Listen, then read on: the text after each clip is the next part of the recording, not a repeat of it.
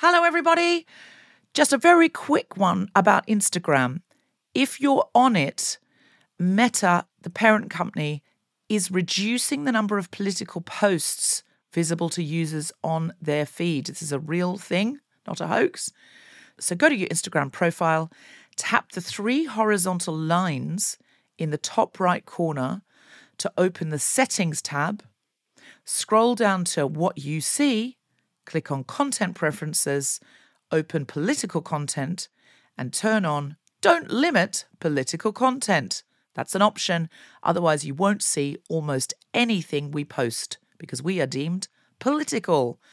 Please do that now, or you won't even see the posts about our shows, our fun things. So, if you want to see Guilty Feminist content and know when we're coming to a place near you or releasing a new podcast, do it now. Ever catch yourself eating the same flavorless dinner three days in a row? Dreaming of something better? Well, HelloFresh is your guilt free dream come true, baby. It's me, Keke Palmer. Let's wake up those taste buds with hot, juicy pecan crusted chicken or garlic butter shrimp scampi. Mm. Hello Fresh. Stop dreaming of all the delicious possibilities and dig in at HelloFresh.com. Let's get this dinner party started.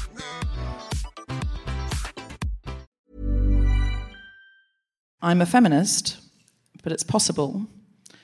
Um, no, it's it's definite um, that I might have. Okay, I'm on tour. Okay, um, I'm on tour. I'm currently in San Francisco. Thank you, San Francisco. It's the sound of the feminists of San Francisco on a Friday night. They're, they're, a, they're a bit drunk. It's Friday night. It's Friday night. Trump's in power. They're all very drunk. Uh, so, the last place I was in was Vancouver. And it's possible that I realized when I unpacked my suitcase in San Francisco this morning, it's possible, maybe, very maybe, very definitely, that I left my vibrator in the Vancouver hotel room bed. and I am far, far too embarrassed to ring up and claim it. I just can't. I just can't. They just. I just can't. I just can't. Hello. Did you find something in the bed? A little white. It was such a good one as well. It was like a little compact one. It was so good. It was the best Travel vib- vibe. It's the. it's the best vibrator I've ever had. I, I don't know if it's called travel vibe. It's just a little guy. That's what I'd call it. Just easy, in it. Travel vibe.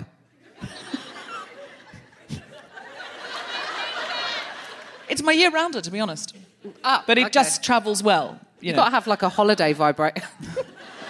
I don't anymore because it's in Vancouver. I'm sure they threw it away rightly with some gloves. They just went. "Oof." I'm a feminist, but I just had a Brazilian.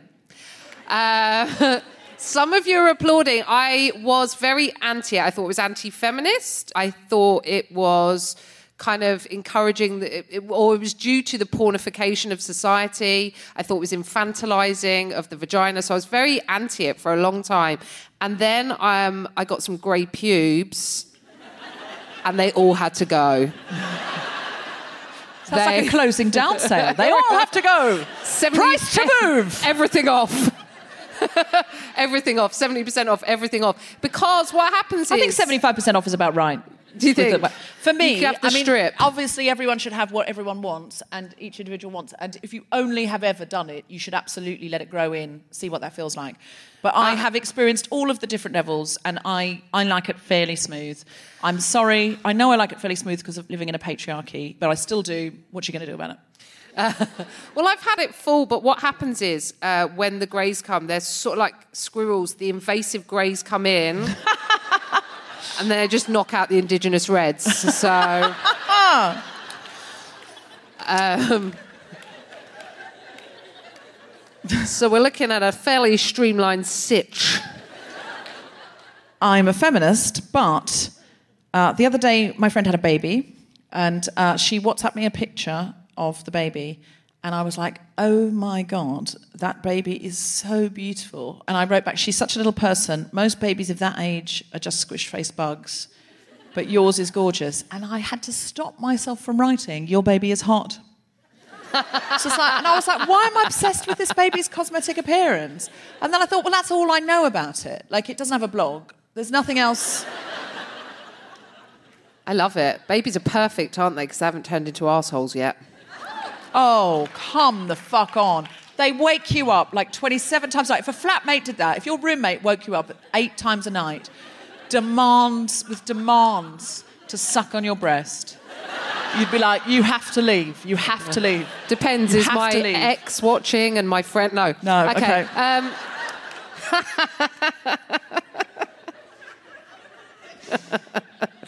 uh, I'm a feminist, but I've started using the phrase speaking as a mother to open all of my conversations. And I don't have kids. I just feel it gives moral superiority to whatever bullshit opinion I'm about to spill forth. But aren't you doing a show called Mother? I'm doing a show about being a stepmother. I am actually technically a stepmother. Yeah. So Technically? Technically, yes. Technically, I don't know why I said it in that sort of way. I think historically we've we've been viewed quite well stepmothers. So I think there's no. Oh, I mean, in all the stories you come up trumps.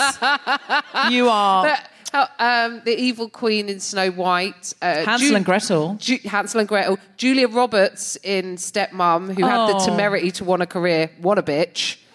Uh, Um, and my personal favourite, Lady Tremaine from uh, Cinderella. She's my favourite. Oh, yeah. Don't be that kind of stepmother. I'm a feminist, but I'm doing the show in California tonight. This is the first guilty feminist in California on this tour. And so I did think to myself, you're in California, John Hamm is in California. He might come. So I took extra time worrying about what to wear. Just because I thought, if you're in the same state as John Hamm, just get ready. Because you don't know when he might just. Is just to check, is John Hamm in? Not as no, such. oh, no. no, uh, he's I think not. Johnny Bacon might be. Distant relative. I'm a feminist, but I'm into some problematic 80s hair rock. A few others. I love Motley Crue, Guns N' Roses. Like, I love those back, like, girls, girls, girls. Like, when I went to uh, Hollywood for the first time, I was like, I can't wait to get on Sunset Strip and go past Whisky a Go Go. And it's terrible. Like, I love the music sung by men who will give you hepatitis. Um,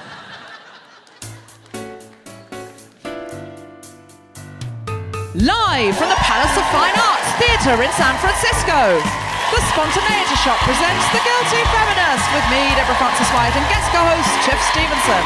Today we're talking about everyday contributions to feminism. This is The Guilty Feminist, the podcast in which we explore our noble goals as 21st century feminists and the hypocrisies and insecurities which undermine them.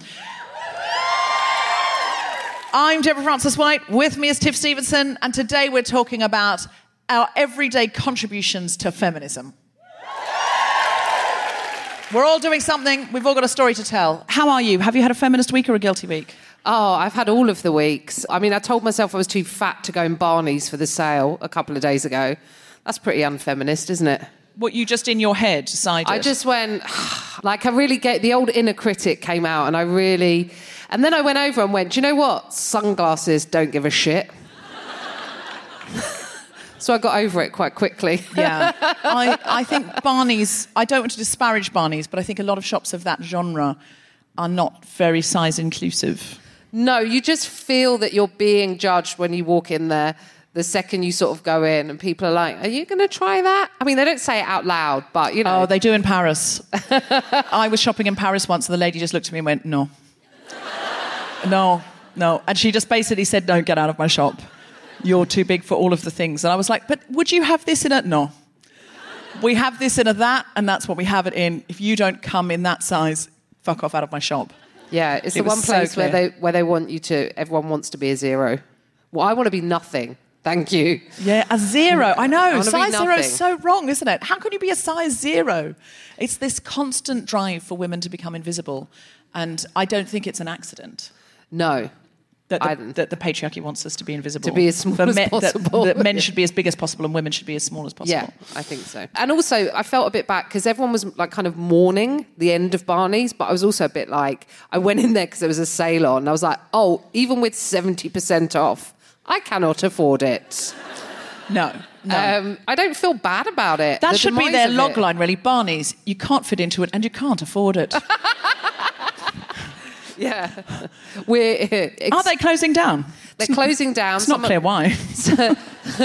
Sorry, no, I feel bad because people will work there and some people will miss it. I, I think I think Thin rich people will miss it. They will. Thin, very, very, very petite, very wealthy women will be just, they're weeping. They're probably not here tonight, so they're weeping.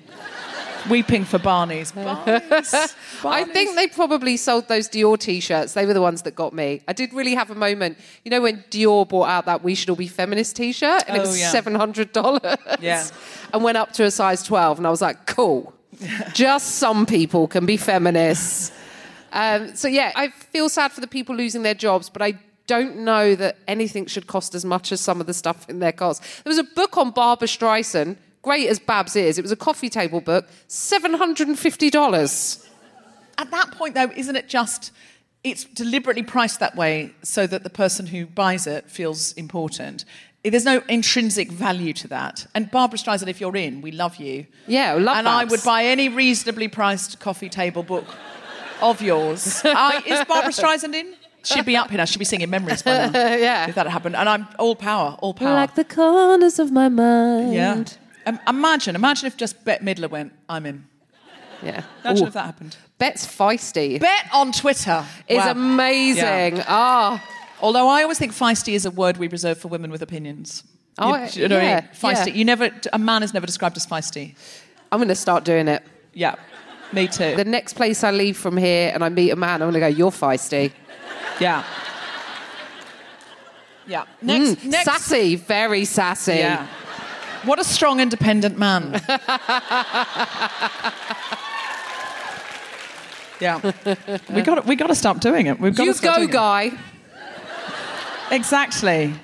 You are a king, you are a prince. Um, we should do the introduction. I'm going to say live from the Palace of Fine Arts Theatre in San Francisco, and you are going to break into spontaneous applause.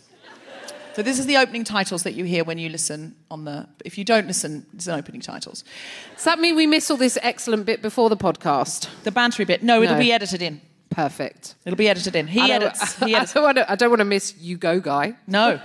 I want that on a t- li- t-shirt. Listen, if you if you're used to listening to the super tight guilty feminist, uh, tonight you're going to find out just how good our editor is. When you listen, you'll be like, they didn't say that, they didn't say that, wasn't in that order. It's the magic of the edit, which is nine tenths of the success of this show. You're about to find out. Um, a man in the front row just said seamless. Seamless. Yeah, Thank I you. hope that wasn't sarcasm because men aren't allowed it in this show. You're allowed mild irony, but we will decide what mild irony looks like. it's a bit like the reverse for us when we're in the workplace and men get to decide what's emotion. you know, it's like, oh, she's so emotional. And it, did you see that study that came out that said men are three times as emotional in the workplace as women? And that's because we're not allowed to show emo- We're so frightened of showing our emotions in a workplace. Whereas men are like, God damn it! Because they think that isn't an emotion. They think that's them not suffering fools gladly. they think that's leadership. They think that's neutral. Yeah, That's yeah, default. yeah. Men are allowed to. I'm sure you're not sir. though. You're lovely. I am absolutely. You're in the front row of the guilty feminist. Well done, you. You're lovely. Were you in any way concerned about being in the front row, sir? I had to actually get up early to buy tickets for this, my beautiful wife. Oh, you got up early to go and buy the tickets for your wife. Wow, interesting. Is she a fan of the show? Are you fans collectively? She's a bigger fan than I am, but we have we voted. Oh, they're turning. They're turning. Don't take it back. Take it back. Take it back. You said she's a bigger fan than you are, but but we both listen. So you listen under sufferance. it's possible she's making you listen for a reason. she's brought you here to learn. It's possible. It's Men should listen more, Mm. always. That's a good question to ask, though. You know, where you say we suppress our emotions. I've cried in the lift like Samantha did in Sex and the City. Do you remember when she nearly didn't get the job with Dickalicious? Richard. Yes. Yeah. Sorry, I loved it when she says, Dick, don't be so judgmental. Anyway, she. He I says. tell you, they, if they know you can do that, they will reboot the fuck out of that movie. She's the only one that won't come back. I'm telling you, Tiff, send in a self tape. Send in my. They're desperate to do another movie. You could use a little back door. She could do it. She could do Kim Cattrall. I'm. I just don't think SJP knows about this. No, I should, but could it not be whatever two was? Because that was horrific. That ruined the whole franchise for me. I, I still haven't got over it. It's kind of like watching your best friend have sex with your husband or something. I don't know, just like Some people like that. Some people are into it. Some people are into it. Some people might be into that. For me, it was awful. When it happened, I wasn't horny. I cried. Um,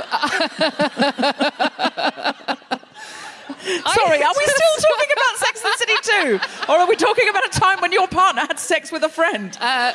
Sex in the City too, because I can't unhear the line "Lawrence of my labia." oh, I it- can't unhear no, that. That's know, forever, I and now know. it's forever with you. You're welcome. no, no. It was it was terribly, terribly out of step with the zeitgeist. The way when they got to wherever they were in some. Thank you, Abu Dhabi. Thank you. Of course, I can ask any question about Sex and City in this room, and I will get the correct answer. uh, they got to Abu Dhabi, and they put them all in a separate stretch limo. And they all accepted that and didn't go, that's very bad for the environment. We will all go in one, it would be a lot more fun. They all went in their own limo. And I was like, what? You've, have you not read anything since? It was like everyone had been frozen in aspic since the last film. And they had no sense of also cultural appropriation. It was just terrible, terrible things in that film. And I'm still angry about it. I'm mostly angry that she, in her 40s, with two apartments in Manhattan, and still was running in and going, I kissed the wrong boy! Eh, everyone get out of the bath! Yeah. By the time you're 45, either learn not to kiss people that aren't your husband if you can't handle it, or kiss people who aren't your husband and shut the fuck up. yeah. It's only cute until you're 37, and then you've got to start. That's the cut-off date. And it's is it? adorable when you can't pay your rent and you're a bit of a mess, and the man you love keeps on fucking you over. Of course, we will listen to your problems, Carrie Bradshaw. Yes, of course we will. I think if you own two separate properties in Manhattan, You passed 38. Suck it up, bitch. Whatever. What I mean, saying. I'm just questioning. I'm questioning it.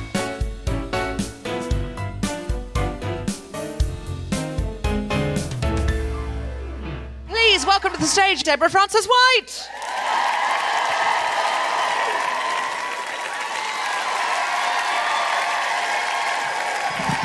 Hello, hello, hello, hello, hello, and welcome.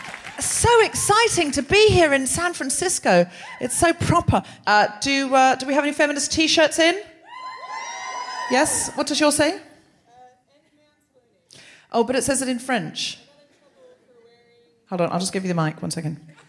This is a story. Normally it's just like, you know, women or something.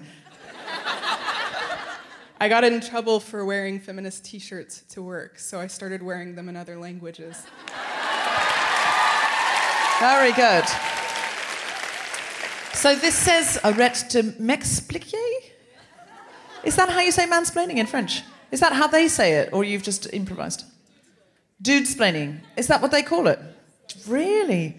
Stop the dude's dudesplaining. You know, that is a reasonable request. And somehow it's so much more defiant in French, isn't it?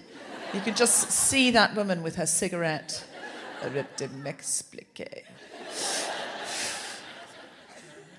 Anybody else? I can see. Oh, I think this is a good one. Do you mind? Sorry, I don't. I'm pointing at your breasts, and you've not given me consent for this. Oh, now you've opened your jacket. I thought it was bitches against Trump. It's witches against Trump.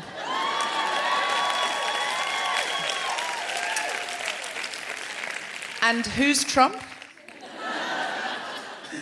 we haven't heard. Um, Although Rachel Maddow, where we, are we getting closer? Are we getting closer? Are we edging towards the beginning of the end? No, uh, just give us a cheer if you're optimistic about the end of Trump. Give us a cheer if you're not. He will die at some point. At some oh, I can't say that. I'm on an O1 visa. That it might sound like violence. He will retire at some point. I can't say anything that sounds like violence. And I, I meant of natural causes if you're in from immigration. I meant at some point we're all going to die. I didn't mean anything violent. I mean, I thought it, but I certainly didn't say it. And unless we are actually into the United States of Gilead period, which we're verging on, we're edging. I know, I know, I know. But I was coming back over from Canada because I was started this tour on the East Coast and then I went into Canada and then I've come back out. And while I was going over the border into Canada, I did have that feeling, that Handmaid's Tale feeling of getting to Canadian immigration. And I thought everyone might applaud, give me a blanket. Seven. I was wearing this red coat, so it made me feel a bit like I just tossed off my hood. I think my greatest fear about Gilead coming true is that I wouldn't be a handmaid, I'd be an aunt. I think, but then I think I'd rather be a hot young aunt than a washed up handmaid, you know? My ovaries definitely don't work. I've been there, I've tried. They're not producing anything, and anything, no, anything, anything like a baby. And at the time, I was like, oh, that's a bummer. I was never really devastated about it, but I was like, oh. But now I'm kind of pleased because of climate change. Because I sort of think, no, I'm not pleased about climate change. Uh, I feel like I'm thrilled. I'm like, you know, I'm, it's possible I might be dead by the time the worst of it comes. But if I had a small child, I'd always be going, sorry, I'm just going to, at some point. Everyone dies at some point. The same point I've made about Trump earlier. Um, oh, are there any other good t shirts before we move on? Yes, what's yours say? Oh, hello. What's the band on your arm?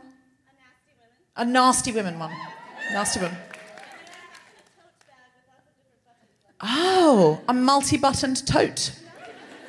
You have come layers of feminism. Layers and layers and layers of feminism.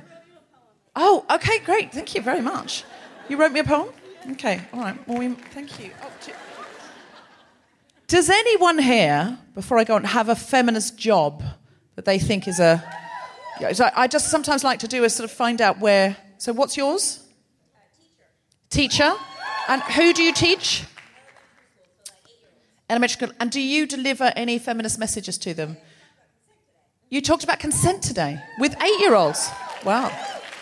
Sorry? fighting going around that escalates. So we were talking about when to consent for fun joshing around and when it's not a good idea. It's not just a joke. Okay, great. Okay, super. What's your name? Savannah. Okay, great. Uh, what was yours? Uh, you know how women always end up making all the social plans for their friends? Yes. Families and at work, I made an app that does that. It's a feminist app that will organise your social life. Oh, a feminist app that will, it's, a, it's an emotional labour app. So that the things that women do that go into everyday, eh, that bring people together. So all of that, it, it's like when women say, because we've been told over you know, generations and in our lifetime, oh, I don't know if I could produce a film. And I always think, well, who produces Christmas in your house? It's not a fucking man.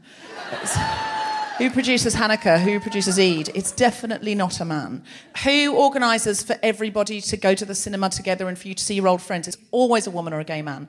I've never, ever, ever gone out to a group anything that's been organised by a man. Do you know the only thing, the only thing that men organise bachelor parties, and look at how horrible they are. Straight men, that's all they should be allowed to organise because they're the only people that go to those. And I'm fine with it. I'm fine. You go off and do that vile thing for however many days, but don't inflict it on anyone else. So your app is an emotional labour app. Anybody else? Anyone else got a feminist job? Yes? I am a psychotherapist and social worker that works with survivors of human trafficking. Oh, wow. And where do you do that? In your private practice. You work with people who've survived human trafficking? Wow. What's your name? Tatiana. She's also on our Human Trafficking Commission. Yay, Tatiana! Yay. And do you know each other or this is just you stalking her? No? What's your name? My name is Protima. I run the Office of Women's Policy. Okay. Okay. So your name is Tatiana and your name is what? Protima. Protima. Okay. I've got some news. Um, the guest today was meant to be the CEO of Planned Parenthood, but just before this show, she had a family emergency and couldn't come. So the reason I'm asking about feminist jobs is I'm looking for some guests. Would you two be interested in coming on together to talk about trafficking? Yes, absolutely. But also, if either of the other people we've talked to would like a little segment to talk about, you would like a segment to talk about your app, we can give you a little segment. Yeah. Do you want to talk about teaching consent? Sure. Okay. So we've got a variety show that will end with your poem. Okay. Um, this is San Francisco Life. Now, this has only happened once in the history of the Guilty Feminist. We've been doing it four years. It's only happened once before that a guest at the last minute had an emergency and had to leave. And that episode was in Manchester, in Britain, and it dropped this week, weirdly. And everybody loved it. And it was, in fact, it was a teacher, and uh, she's teaching them politics, and she's, I think, sneaking in quite a lot of feminism, uh, but also some of it's on the course. So she taught us what she teaches them. And of course, sometimes you think, oh, we actually don't really know the history of feminism in the way that we should. So she was really brilliant. And So when this happened today, I was kind of excited. As sad as I am not to have the CEO of Planned Parenthood on, I was slightly excited because I thought, I bet there's all these amazing women in the audience and that we're not hearing from, and they're local San Francisco feminists. And we do have a, a, a lovely uh, variety. Yes? Um, I'm an STD doctor, and I just made a virtual reality pelvic exam to teach medical students because it's hard. It's really hard for medical trainees to know how to do pelvic exams, and they feel awkward learning how to do. it. Yeah, I don't want them doing a, their very first pelvic exam on me, if I'm perfectly honest. I absolutely don't. Uh, if you're out there and a medical student, I know you have to learn somehow, not on me. And I know that's selfish and wrong. But now there's a virtual reality version of my pelvis you can have a good old rootle around in till you sort it. Okay.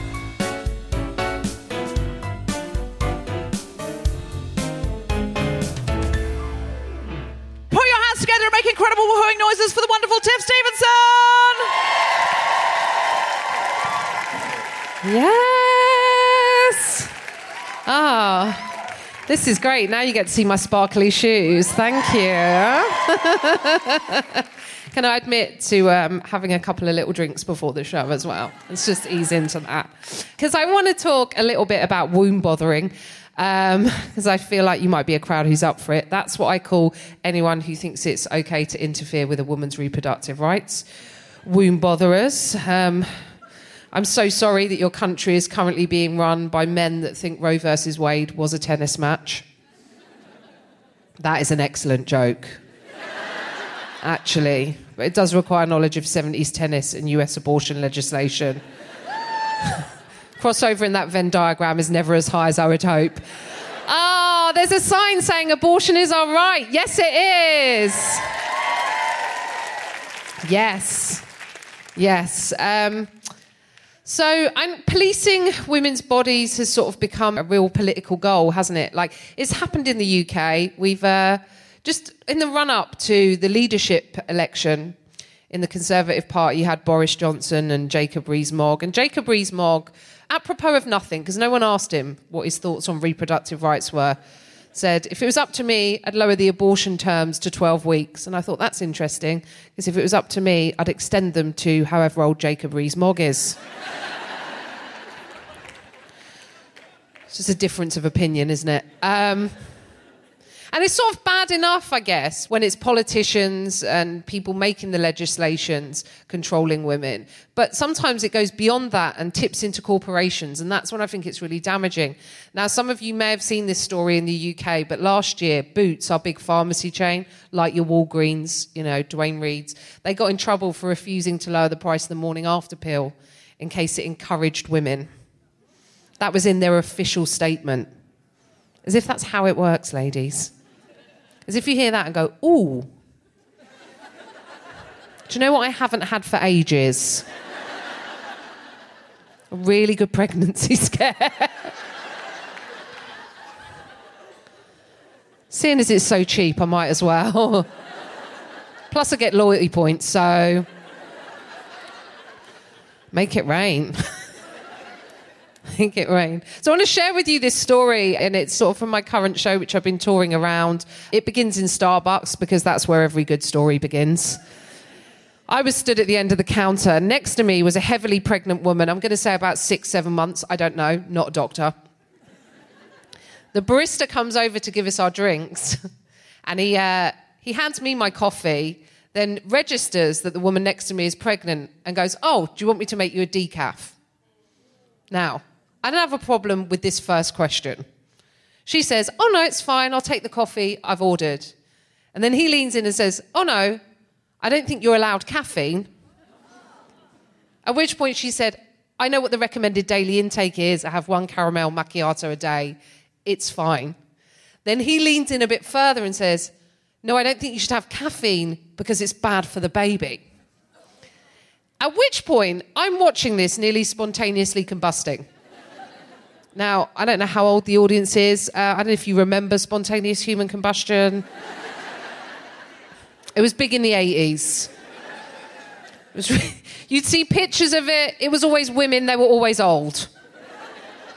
Now, how do I know they were older women? Because you would see a walking frame, you would see a bit of a slipper and an ankle maybe blown off, some knitting needles, like just a charred something on the floor. I have a theory as to why it was always old women spontaneously combusting.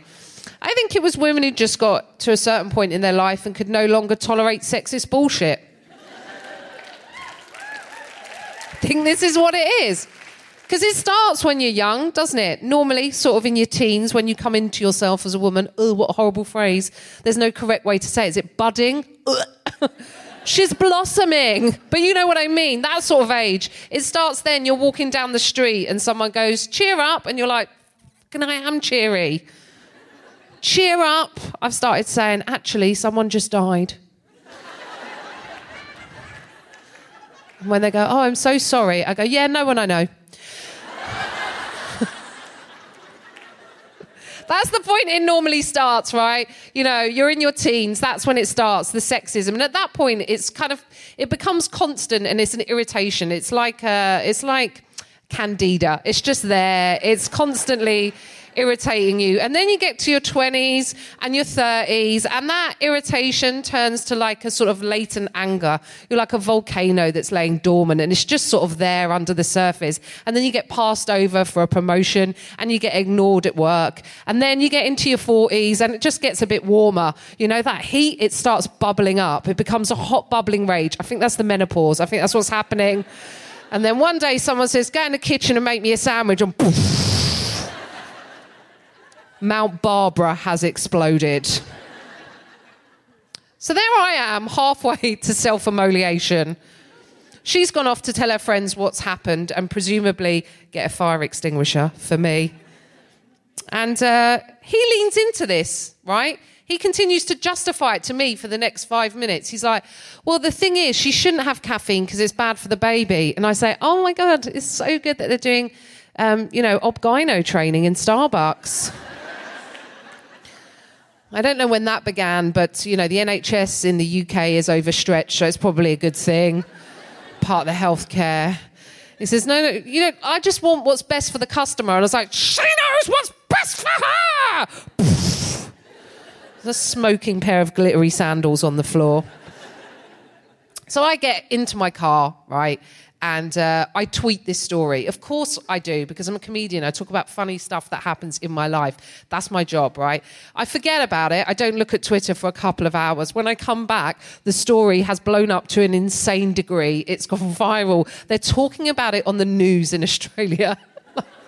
the thing that happened in Starbucks. And uh, my Twitter's gone crazy. And there were three very distinct responses, which I want to unpack for you because I do think it gives us uh, a window into how the world sees women. The first response was women saying, Oh my God, this has happened to me. You know, um, I was refused a sip of champagne at my own baby shower.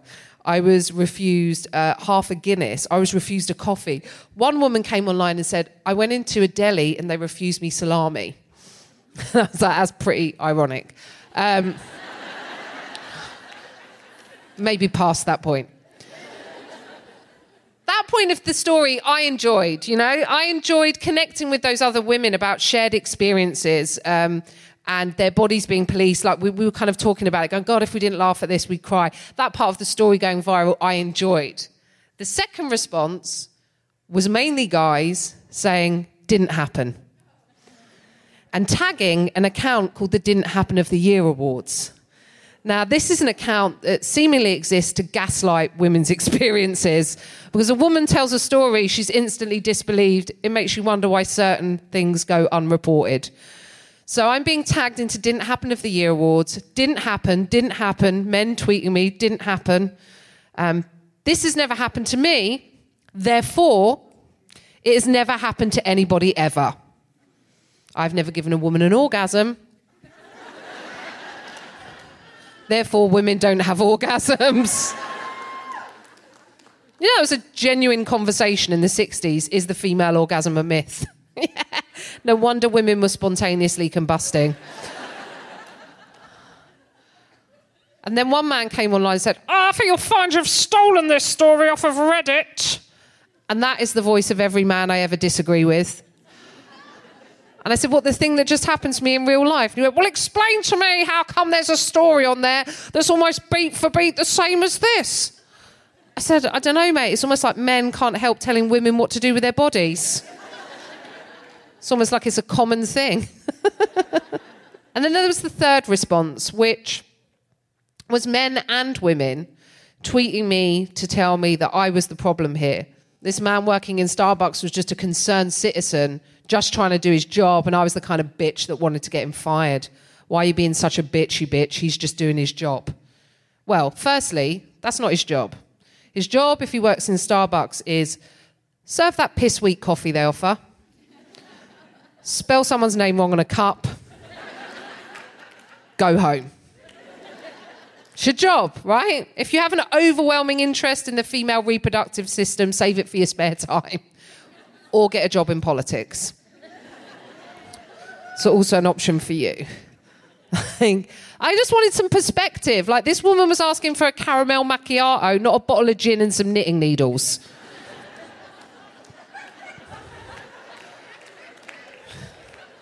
and even if she was, that's her prerogative, right? And also, it is important to say this was men and women tweeting this, because as we know, women can be agents of the patriarchy, you know, uh, or Aunt Lydia's, as I like to call them. So, women were tweeting. To, and then I was being told that I'd made it up because I'm a feminist. I was, yeah, exactly, thank you. I was making it up for attention because I'm a feminist and I'm ugly and I can't catch a dick. As if I'm out hunting for one with a massive net. it's where I've been going wrong. I have these spats. Oh no, you made that up. You're a feminist. You're just doing it to get attention. I had one of these spats with a woman named Candace Owens.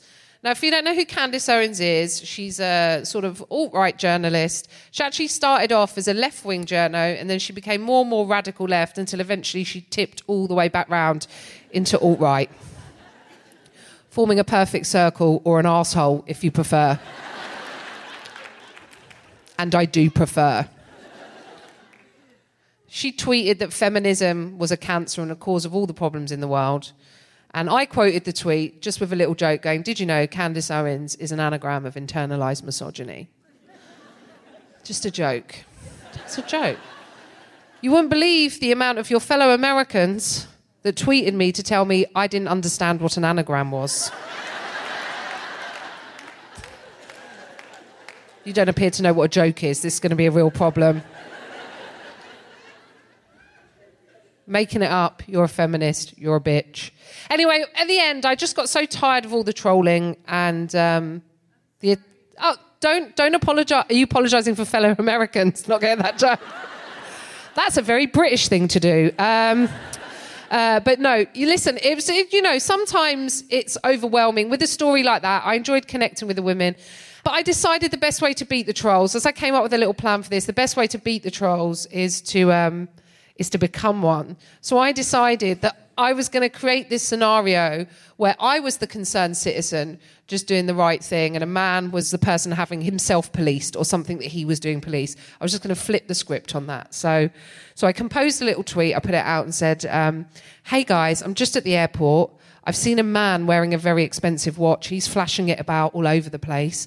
So I just went over and said, Look, mate, I'm not being funny. If that gets stolen, it's your fault. And I sat back and waited for the praise to roll in. it didn't happen. Um, The first tweet I got was, Well, if a man has an expensive watch, what's he supposed to do with it? Keep it in the safe. What's the point of having a nice watch? I said, But you're probably not bearing in mind that this guy was drunk. So it was almost like he was asking to have his watch stolen. and can I be honest with you a second? I don't even think it's that nice looking a watch. Like, personally, I wouldn't steal it.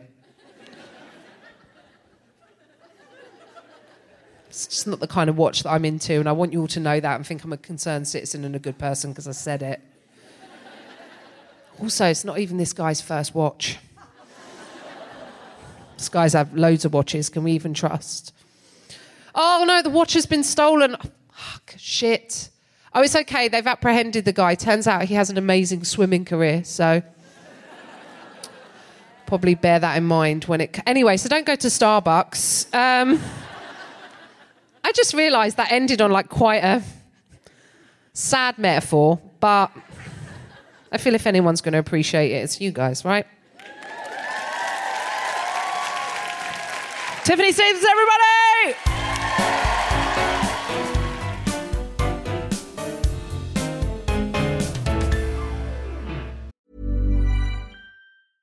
Ever catch yourself eating the same flavorless dinner three days in a row? Dreaming of something better? Well, HelloFresh is your guilt free dream come true, baby. It's me, Keke Palmer. Let's wake up those taste buds with hot, juicy pecan crusted chicken or garlic butter shrimp scampi. Mm. Hello Fresh. Stop dreaming of all the delicious possibilities and dig in at HelloFresh.com. Let's get this dinner party started.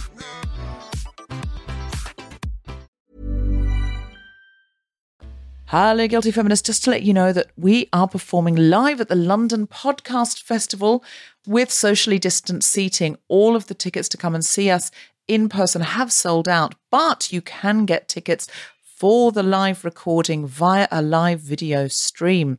All the excitement of being there in person, but from the comfort of your own laptop.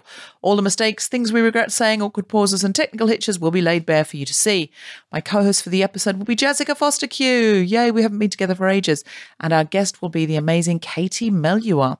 And that's on Saturday, the 26th of September at 7 pm. She will both be our guest and also our musical guest. It's very exciting. And we've also just announced that we'll be recording an episode of our diversity based panel show, Global Pillage, on the same day at noon. You can buy tickets now to come and be in the hive mind or once again watch the live stream from home.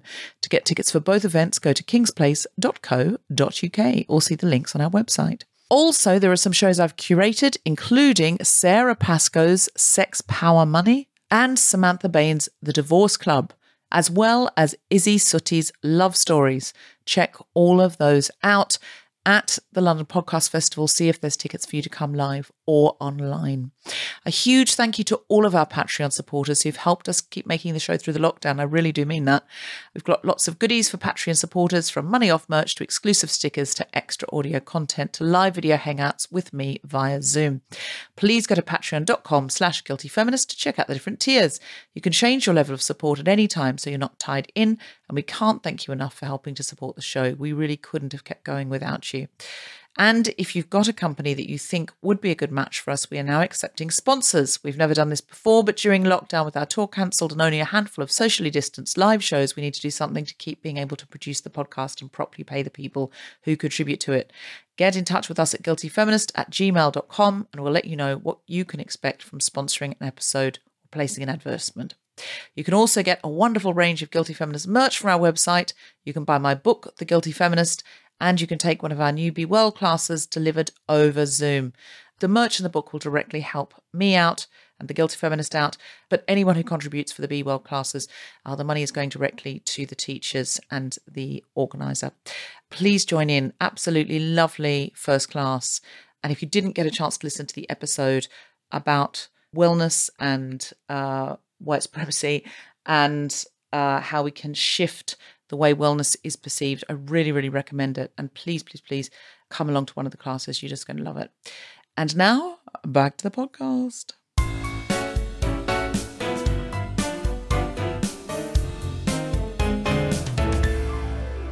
Our guests today are San Francisco locals. We found them in this very audience. They both work with victims of trafficking to fight trafficking.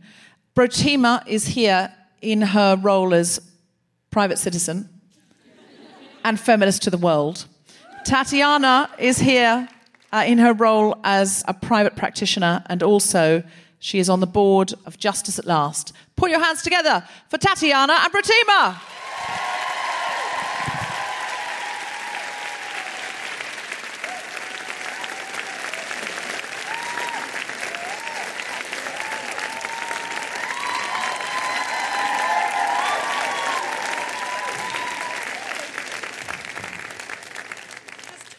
Just introduce yourselves for the podcast, and if you've got an I'm a Feminist part, we'd love to hear it.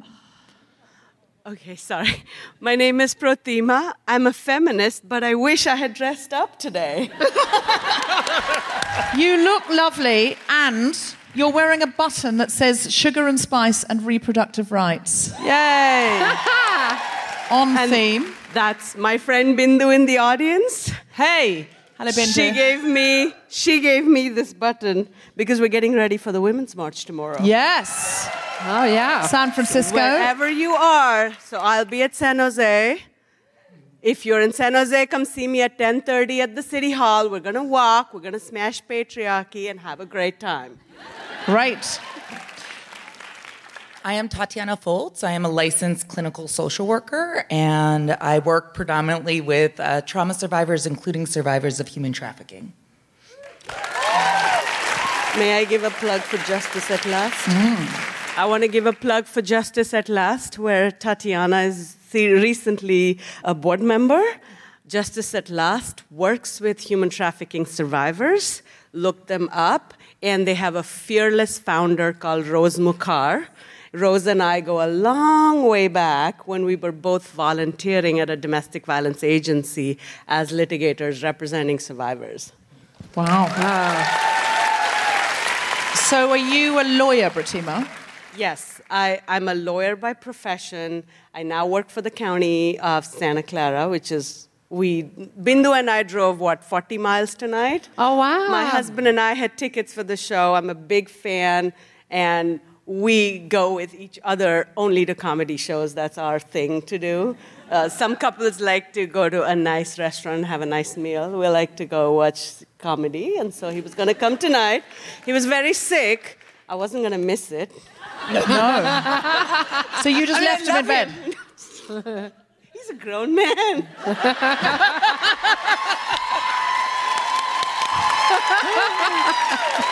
Oh, I know, I'm with you. I would do the same. I'm just clarifying that he's not by the side of the road or anything. He's all right. He's in and, bed. if, and if he's by the side of the road, I'll find him when I go home. Sure. Yeah, yeah, yeah, Yeah. You're having the time of your life. You're Yeah. up on the stage here. I've heard there's an app for that.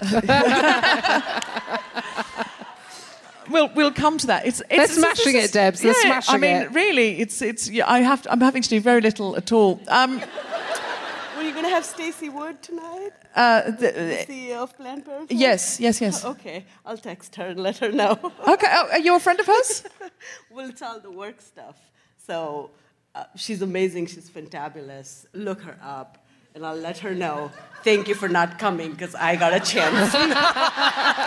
Absolutely, absolutely. and then I, I, I didn't know she was going to be on. This Bindu and I. Bindu, Bindu, thank you for this button. It's clearly the feminist gods are with us. Aligned. So tell us about the work that Justice at Last is doing, and is there any way for us to uh, spread awareness or help uh, or get involved? What can we do to help you? Definitely. Uh, Justice at Last works in the whole Bay Area and really the state of California in providing legal representation to survivors of human trafficking. And someone doesn't always have to identify as a survivor of human trafficking. And just because someone is anti trafficking doesn't mean they're anti sex work. Yes. You know, just like someone can be anti domestic violence and like pro relationships, right? It's just against the violent piece. And they provide legal services for survivors of human trafficking and almost any other crime in the world. Well, especially in the US, let's talk about, I don't know all law. I got you covered. Don't Thank worry. you, thank you. On the bar in uh, 200 countries. If you uh, have a gun to your head, if you have your family threatened, if you have your well being threatened, if you are lied to about a debt you actually don't have, and you commit a crime, let's say like bank robbery, you are not held as a criminal of that crime, you are held as a survivor of that crime. Right. With human trafficking, if it involves commercial sex acts, and you have experienced force, fraud, coercion, if you've experienced violence, if you're over the age of 18 in California, you can still be charged for crimes related to being trafficked. What? Why? You're being Because trafficked sister- because the patriarchy. But you're, you've been kidnapped, and you're you- what? So, what crime could you have possibly committed? What could you go down for, for example? Good question. So, about 11% of survivors are kidnapped. Most of them know their abusers, um, their traffickers, just like we hear about uh, child abuse and molestation, right? Sometimes they get taken in for potentially murdering their trafficker, uh, just like I apologize if I mispronounce your name, uh, Crystal uh, Keiser, uh, K I S E R.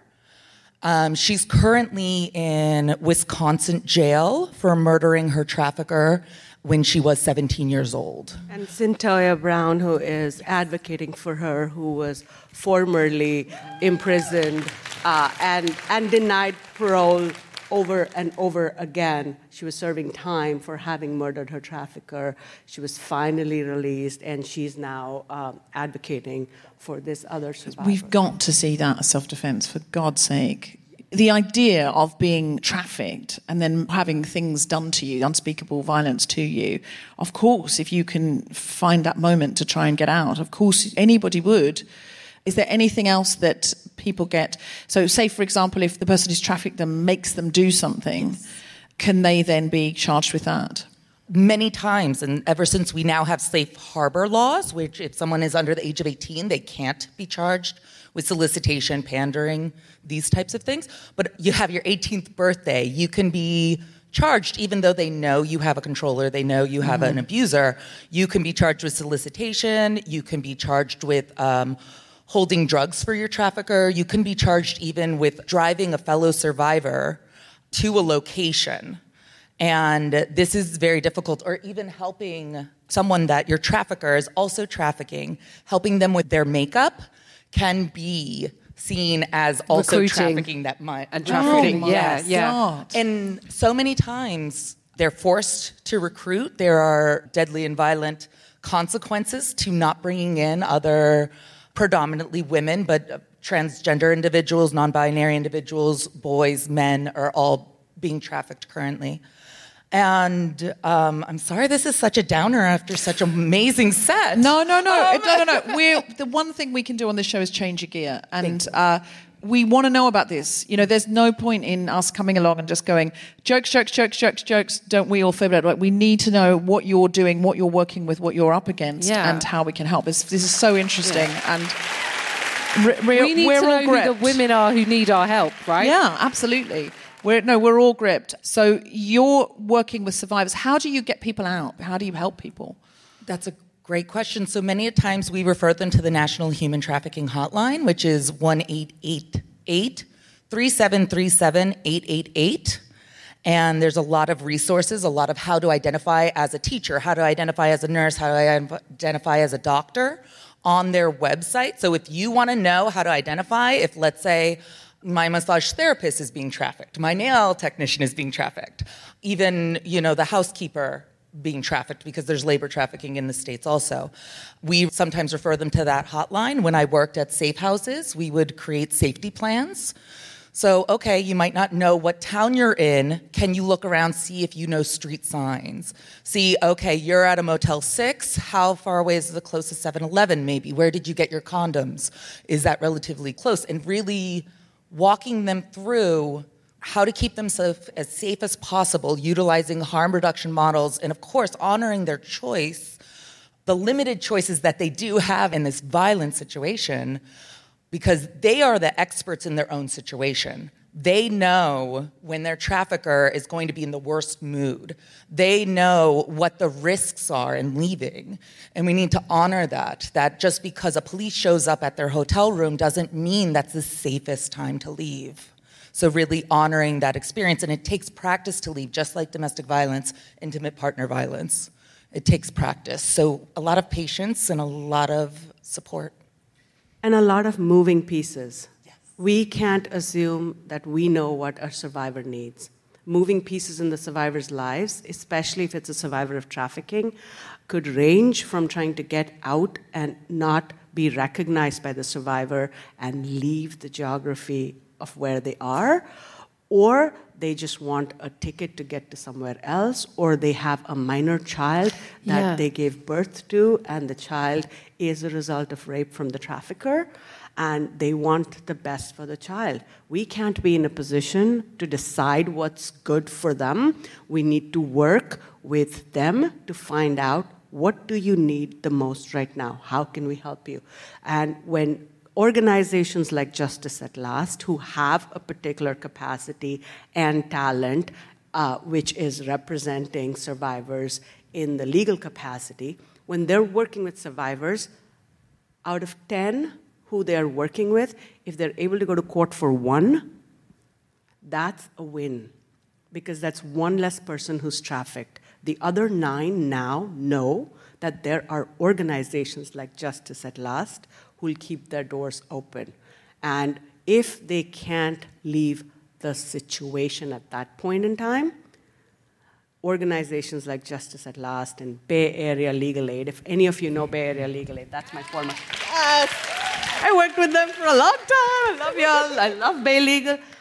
The most important thing we can do is to tell them, please come back to us when you're ready. We'll still be here. Our doors will still be open. Mhm. Because the worst thing we do as a system is assume our doors are open now, you walk in, or that's it, right? Mhm. We can't have that. Because then we're failing as a community to say, we understand where you are, we're going to meet you where you are. That's the most important thing to do. So, how can we help? Do you need money? Do you need awareness raising? Do you need volunteers? What is it that you need? So, oh, um, just pick five people who you haven't talked to about your advocacy or passion that you have as a feminist. And if you talk to them this month, talk to them about human trafficking. Awareness is how we're going to create a society that says enough is enough, this is wrong. And it, it's a supply and demand problem, right? Also, find ways to look for resources, national or local. So, Justice that lasts locally, they always need your talent and of course your purse strings, so please donate. But also find ways in which you can give back. I heard someone who talked about an app. Those are very good ways to create other opportunities for survivors to try to get out and get help. They don't have to pick up the phone and call Mm. somebody, or there's no record. They could go online, find out the resources. You know, what if we were to find ways in which we can allow survivors to be able to access a safe way to exit when they're ready to exit, when it's safe for them to exit. Mhm. Right? Amazing. Can you give us a couple of websites or anyone we could follow? Justice at Last is amazing. They have an Instagram, they have a newsletter. Even if everyone in this room just picked up their phones right now and donated a dollar, three dollars, five dollars. So if you could just go on, what's the website, Justice at Last? justiceatlast.org. I believe so. Just My phone's on the side of the stage. I'm gonna go get it. I Should could we look check? my phone. JustLast.org. So maybe do a little tweet saying just as last JustAsLast.org. Do you have a Twitter or no? Um, I'm not sure. I only Insta. I apologize. Okay. Can someone just look up Just As at Last on Twitter and find what the Twitter handle is? And while you're looking at that, I also want to give a shout out to the South Bay Coalition to End Human Trafficking. They were instrumental in the No Traffic Ahead campaign in 2017 when the Super Bowl came to uh, Santa Clara. If you don't know this already, that's another opportunity for you to educate yourself and share information. Great. So become the advocate, become the journalist, become the one trying to recruit other people.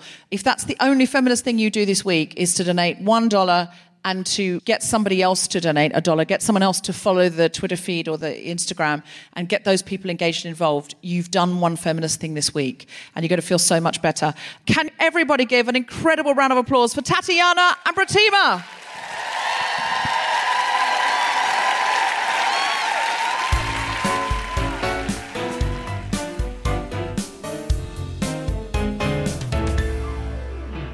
So our next guests, they were quite remarkable. They couldn't have planned that better.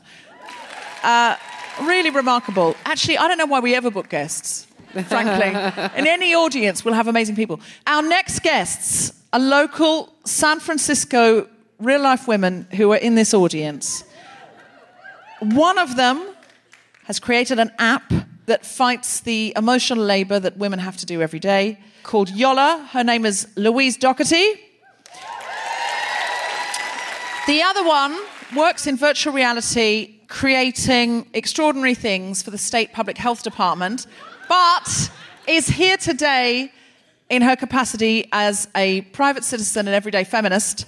It's Roz Plotzker. Hi, I'm Louise, and I'm the CEO and founder of Yoller. Um, and my name is uh, Roz Plotzker. I am a doctor with UCSF as well as the California Public Health Department. Um, and I am working on a project that's called the Virtual Approach to Gynecology Project, making training tools for healthcare trainees. Wonderful. So you're women in tech, and we know San Francisco is quite a tech entrenched place. So it's so lovely to hear about this feminist tech that you're doing. When Yeah. Tiff has to go to her next show, so at some point Tiff's going to go. When Tiff's going to go, I'll do a bit of a goodbye Tiff situation. So just let us know when. Yeah, in about two minutes, I reckon. Two minutes, all right. Or do you want to go now? It might be easier. It's saying it's 20 minutes in a cab. I don't know how long anything takes here. Can everybody just say a huge uh, thank you, a big round of applause for the wonderful Tiff Stevenson? Bye, Tiff. This has been the strangest show, I'll tell you. All right, so Louise, tell us about Yoller. So, Yoller is an app to organize group activities with your friends seamlessly. Uh, we're building the fastest way to get friends together. And I wouldn't usually explain it like this, but I feel like I'm among friends here. So, uh, you all know the situation where you're trying to get a group together, you want to go for dinner, you know, you're trying to go to the cinema, maybe you're going to see Sex and the City 3 with Tiff Stevenson. And it's an absolute nightmare. You end up going back and forth and back and forth. The average plan takes nine apps, 22 app switches, 77 swipes, 13 minutes on the phone, 10 texts, and it fails 40% of the time. Uh, it's just too hard. The thing is, you all know that because, and I've done thousands of hours of research so I can say this, women are the ones that end up doing the emotional work of getting groups together, whether it's families or friendships or mixed groups at work. Like, we're really good at it, and so we end up having to do so much Mhm. more. And uh, I guess I just snapped. so I quit my job. I started the app. and uh, yeah, so it's a platform to organize any kind of social activity you want to, um, including volunteering or you know, activism. Great. So if we want to get a group together for a march, Yes, absolutely. You can use Wow. it right now. We're available in 160 countries. We've just been named App of the Day by Apple and also by Google. wow. so this is Yoller, Y O L L E R. Yes. And can we download you as usual? Yes, you can. Yeah. Just from the App Store? From both app stores. And it's also available on the web, so your friends don't actually have to have the app to make all the fun plans with you. But the key thing about it is that it's collaborative. And that's the difference between the way that men and women tend to plan. Women tend to make sure that everybody has represented their views and put their thoughts in what's the restaurant, Mm. you know, what's the time, all that kind of stuff. Whereas men tend to say, we're doing this, are you in or out? Um, so we make it Oh. collaborative, but also fast. Wow. That's so true, isn't it? That generally a straight cis man will go, We're doing this, do you want to do it or not? And there's not a lot of, not, not always, hashtag not all men, but it is often the case that there won't be a lot of consultation. And sometimes it's actually relaxing because you just think, oh, someone's made a choice, someone's made a decision. But then you may not enjoy the evening. And then there's other evenings where what do people feel like? Oh, I don't know, no one wants to say. So this is a tool for that. Yeah, it's like a WhatsApp group and a doodle poll all in one. Oh, okay. I love that. So, could you please tell us, Roz, about what you're doing? I'm doing something very different.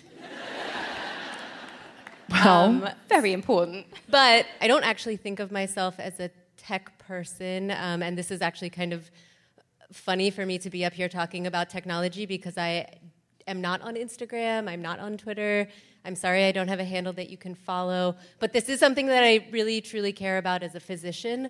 And basically, one of the main challenges when you are learning how to be a physician or be a nurse or a physician's assistant is that it's difficult to learn how to do pelvic exams well. And I don't know how many of you have ever tried to find a cervix. Mm. Yes. Did you find it? Mm-hmm. Oh, yes. Okay, great. Yeah. So, cervixes, for those of you who haven't looked for them, are hard to find. Um, and it's, you know, Much if you've like never tried before, Yeah. if you've never. If you've Or- never tried before, it's actually pretty hard to find a cervix the first time. And um, for a lot of medical trainees, the way that they learn how to do a pelvic exam is actually kind of odd. You see a demonstration in a small group, so there's a teaching assistant who's actually a pelvic model, and then there's a small group of medical students who are together and they practice on this live pelvic model who then gives them instruction. And Is that a job? Pelvic model? yeah. You can, or a surrogate patient, gynecologic. How much is that paid? A couple hundred dollars an hour. Yeah. Yeah. Anyway. People are interested. People But are. this isn't- couple hundred dollars an hour? Yeah, it can, it can, it pays well. Um, It but- should, to be fair. It absolutely should. Yeah, and should. you're doing a great service to medicine. Great Um, service. Anyway, so your training is very, very limited when you're a medical student, and obviously, if this is the first time you're ever doing this exam, it's something that you are doing in front of people. There might be performative anxiety, not like I'm having that right now.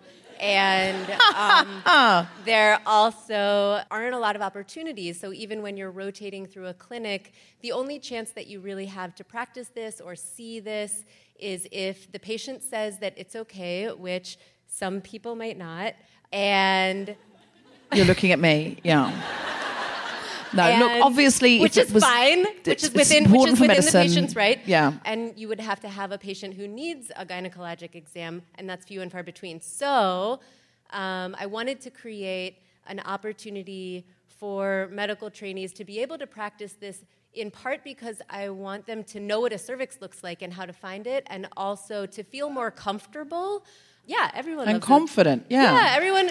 So to feel more comfortable and to feel more confident in their skills, so that when they do see an actual human being, it isn't awkward for the medical student, and then it isn't awkward for the patient either. And this is sort of a very, very, very upstream approach to help clinicians in general feel more comfortable about the female Mhm. anatomy, and for primary care doctors to be able to feel more comfortable about performing things like pap smears and STD tests, which is what I also do for work. Wow. And so, how close is this to being available to doctors? So um, we've made a proof of concept, and so that means we've filmed a 360 video. And at this stage, actually this week, we just started showing it to medical trainees to get feedback on it. And so far, so good, very reassuring. No one's getting motion sickness, which was also a concern. Um, that can happen in virtual reality. Um, I'm learning a lot through this Sure. process. Yeah. And Cervical motion sickness. Okay. And so we, I would say a couple months to a year, we'll have it up online and available to medical students in UCSF. And then hopefully um, we'll be able to expand it from there. We don't have a website. It's called the Virtual Approach to Gynecology purely because I liked that acronym because I'm a physician and doctors need acronyms. the virtual approach to Gynecology. gynecology. VAG. You guys are amazing. Everybody, keep an eye on VAG. Download Yoller. Start using it this evening. Send me pictures. Organise it. Send pictures. Band together. Use this app to smash the patriarchy and lower your own emotional labour toll. Big round applause for Roz Plotzker and Louise Doherty.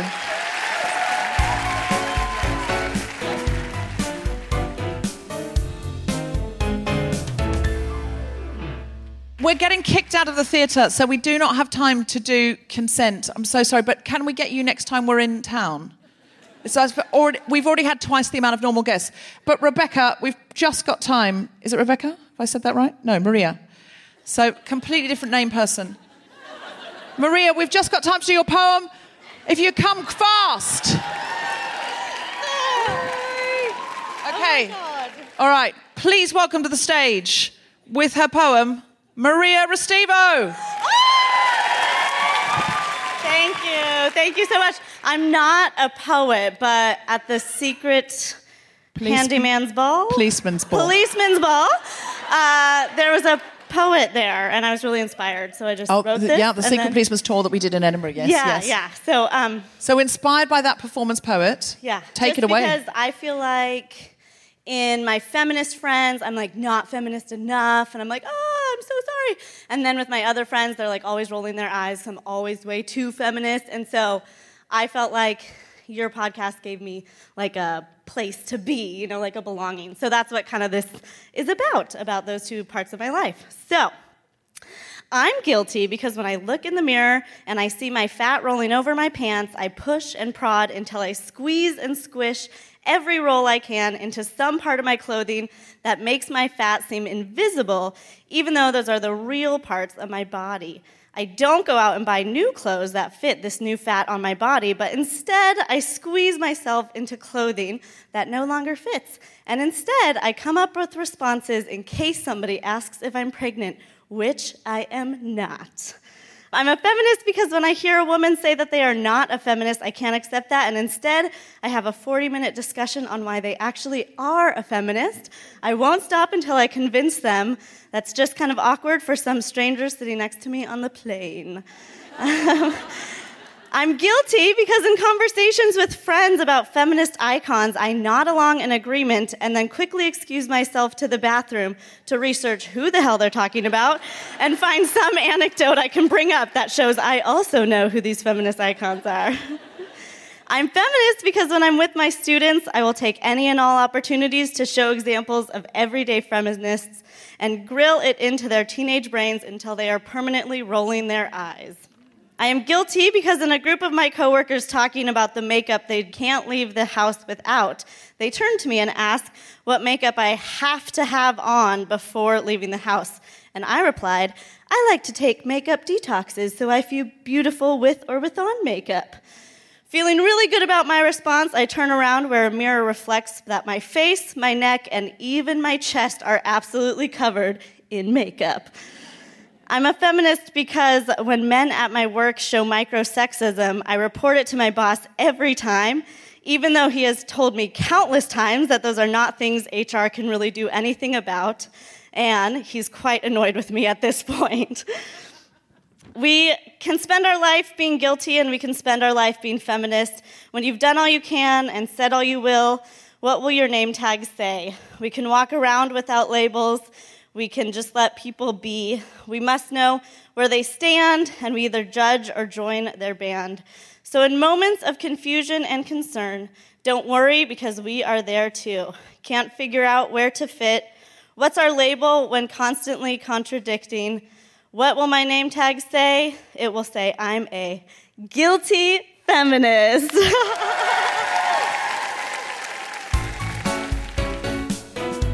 You have been listening to The Guilty Feminist with me, Deborah Frances-White, guest co-host Tiff Stevenson, and our very special guests, audience members Tatiana, Protima, Roz, Louise, and Maria. The recording engineer was Zach Miley. Music was by Mark Hodge. The producer was Tom Solinsky for The Spontaneity Shop. Thanks to Kevin Taylor, Dara Taylor, Nick Abreu, Brian Schumann, and everyone at the Palace of Fine Arts Theatre, as well as all of you for listening. For more information about this and other episodes, visit guiltyfeminist.com.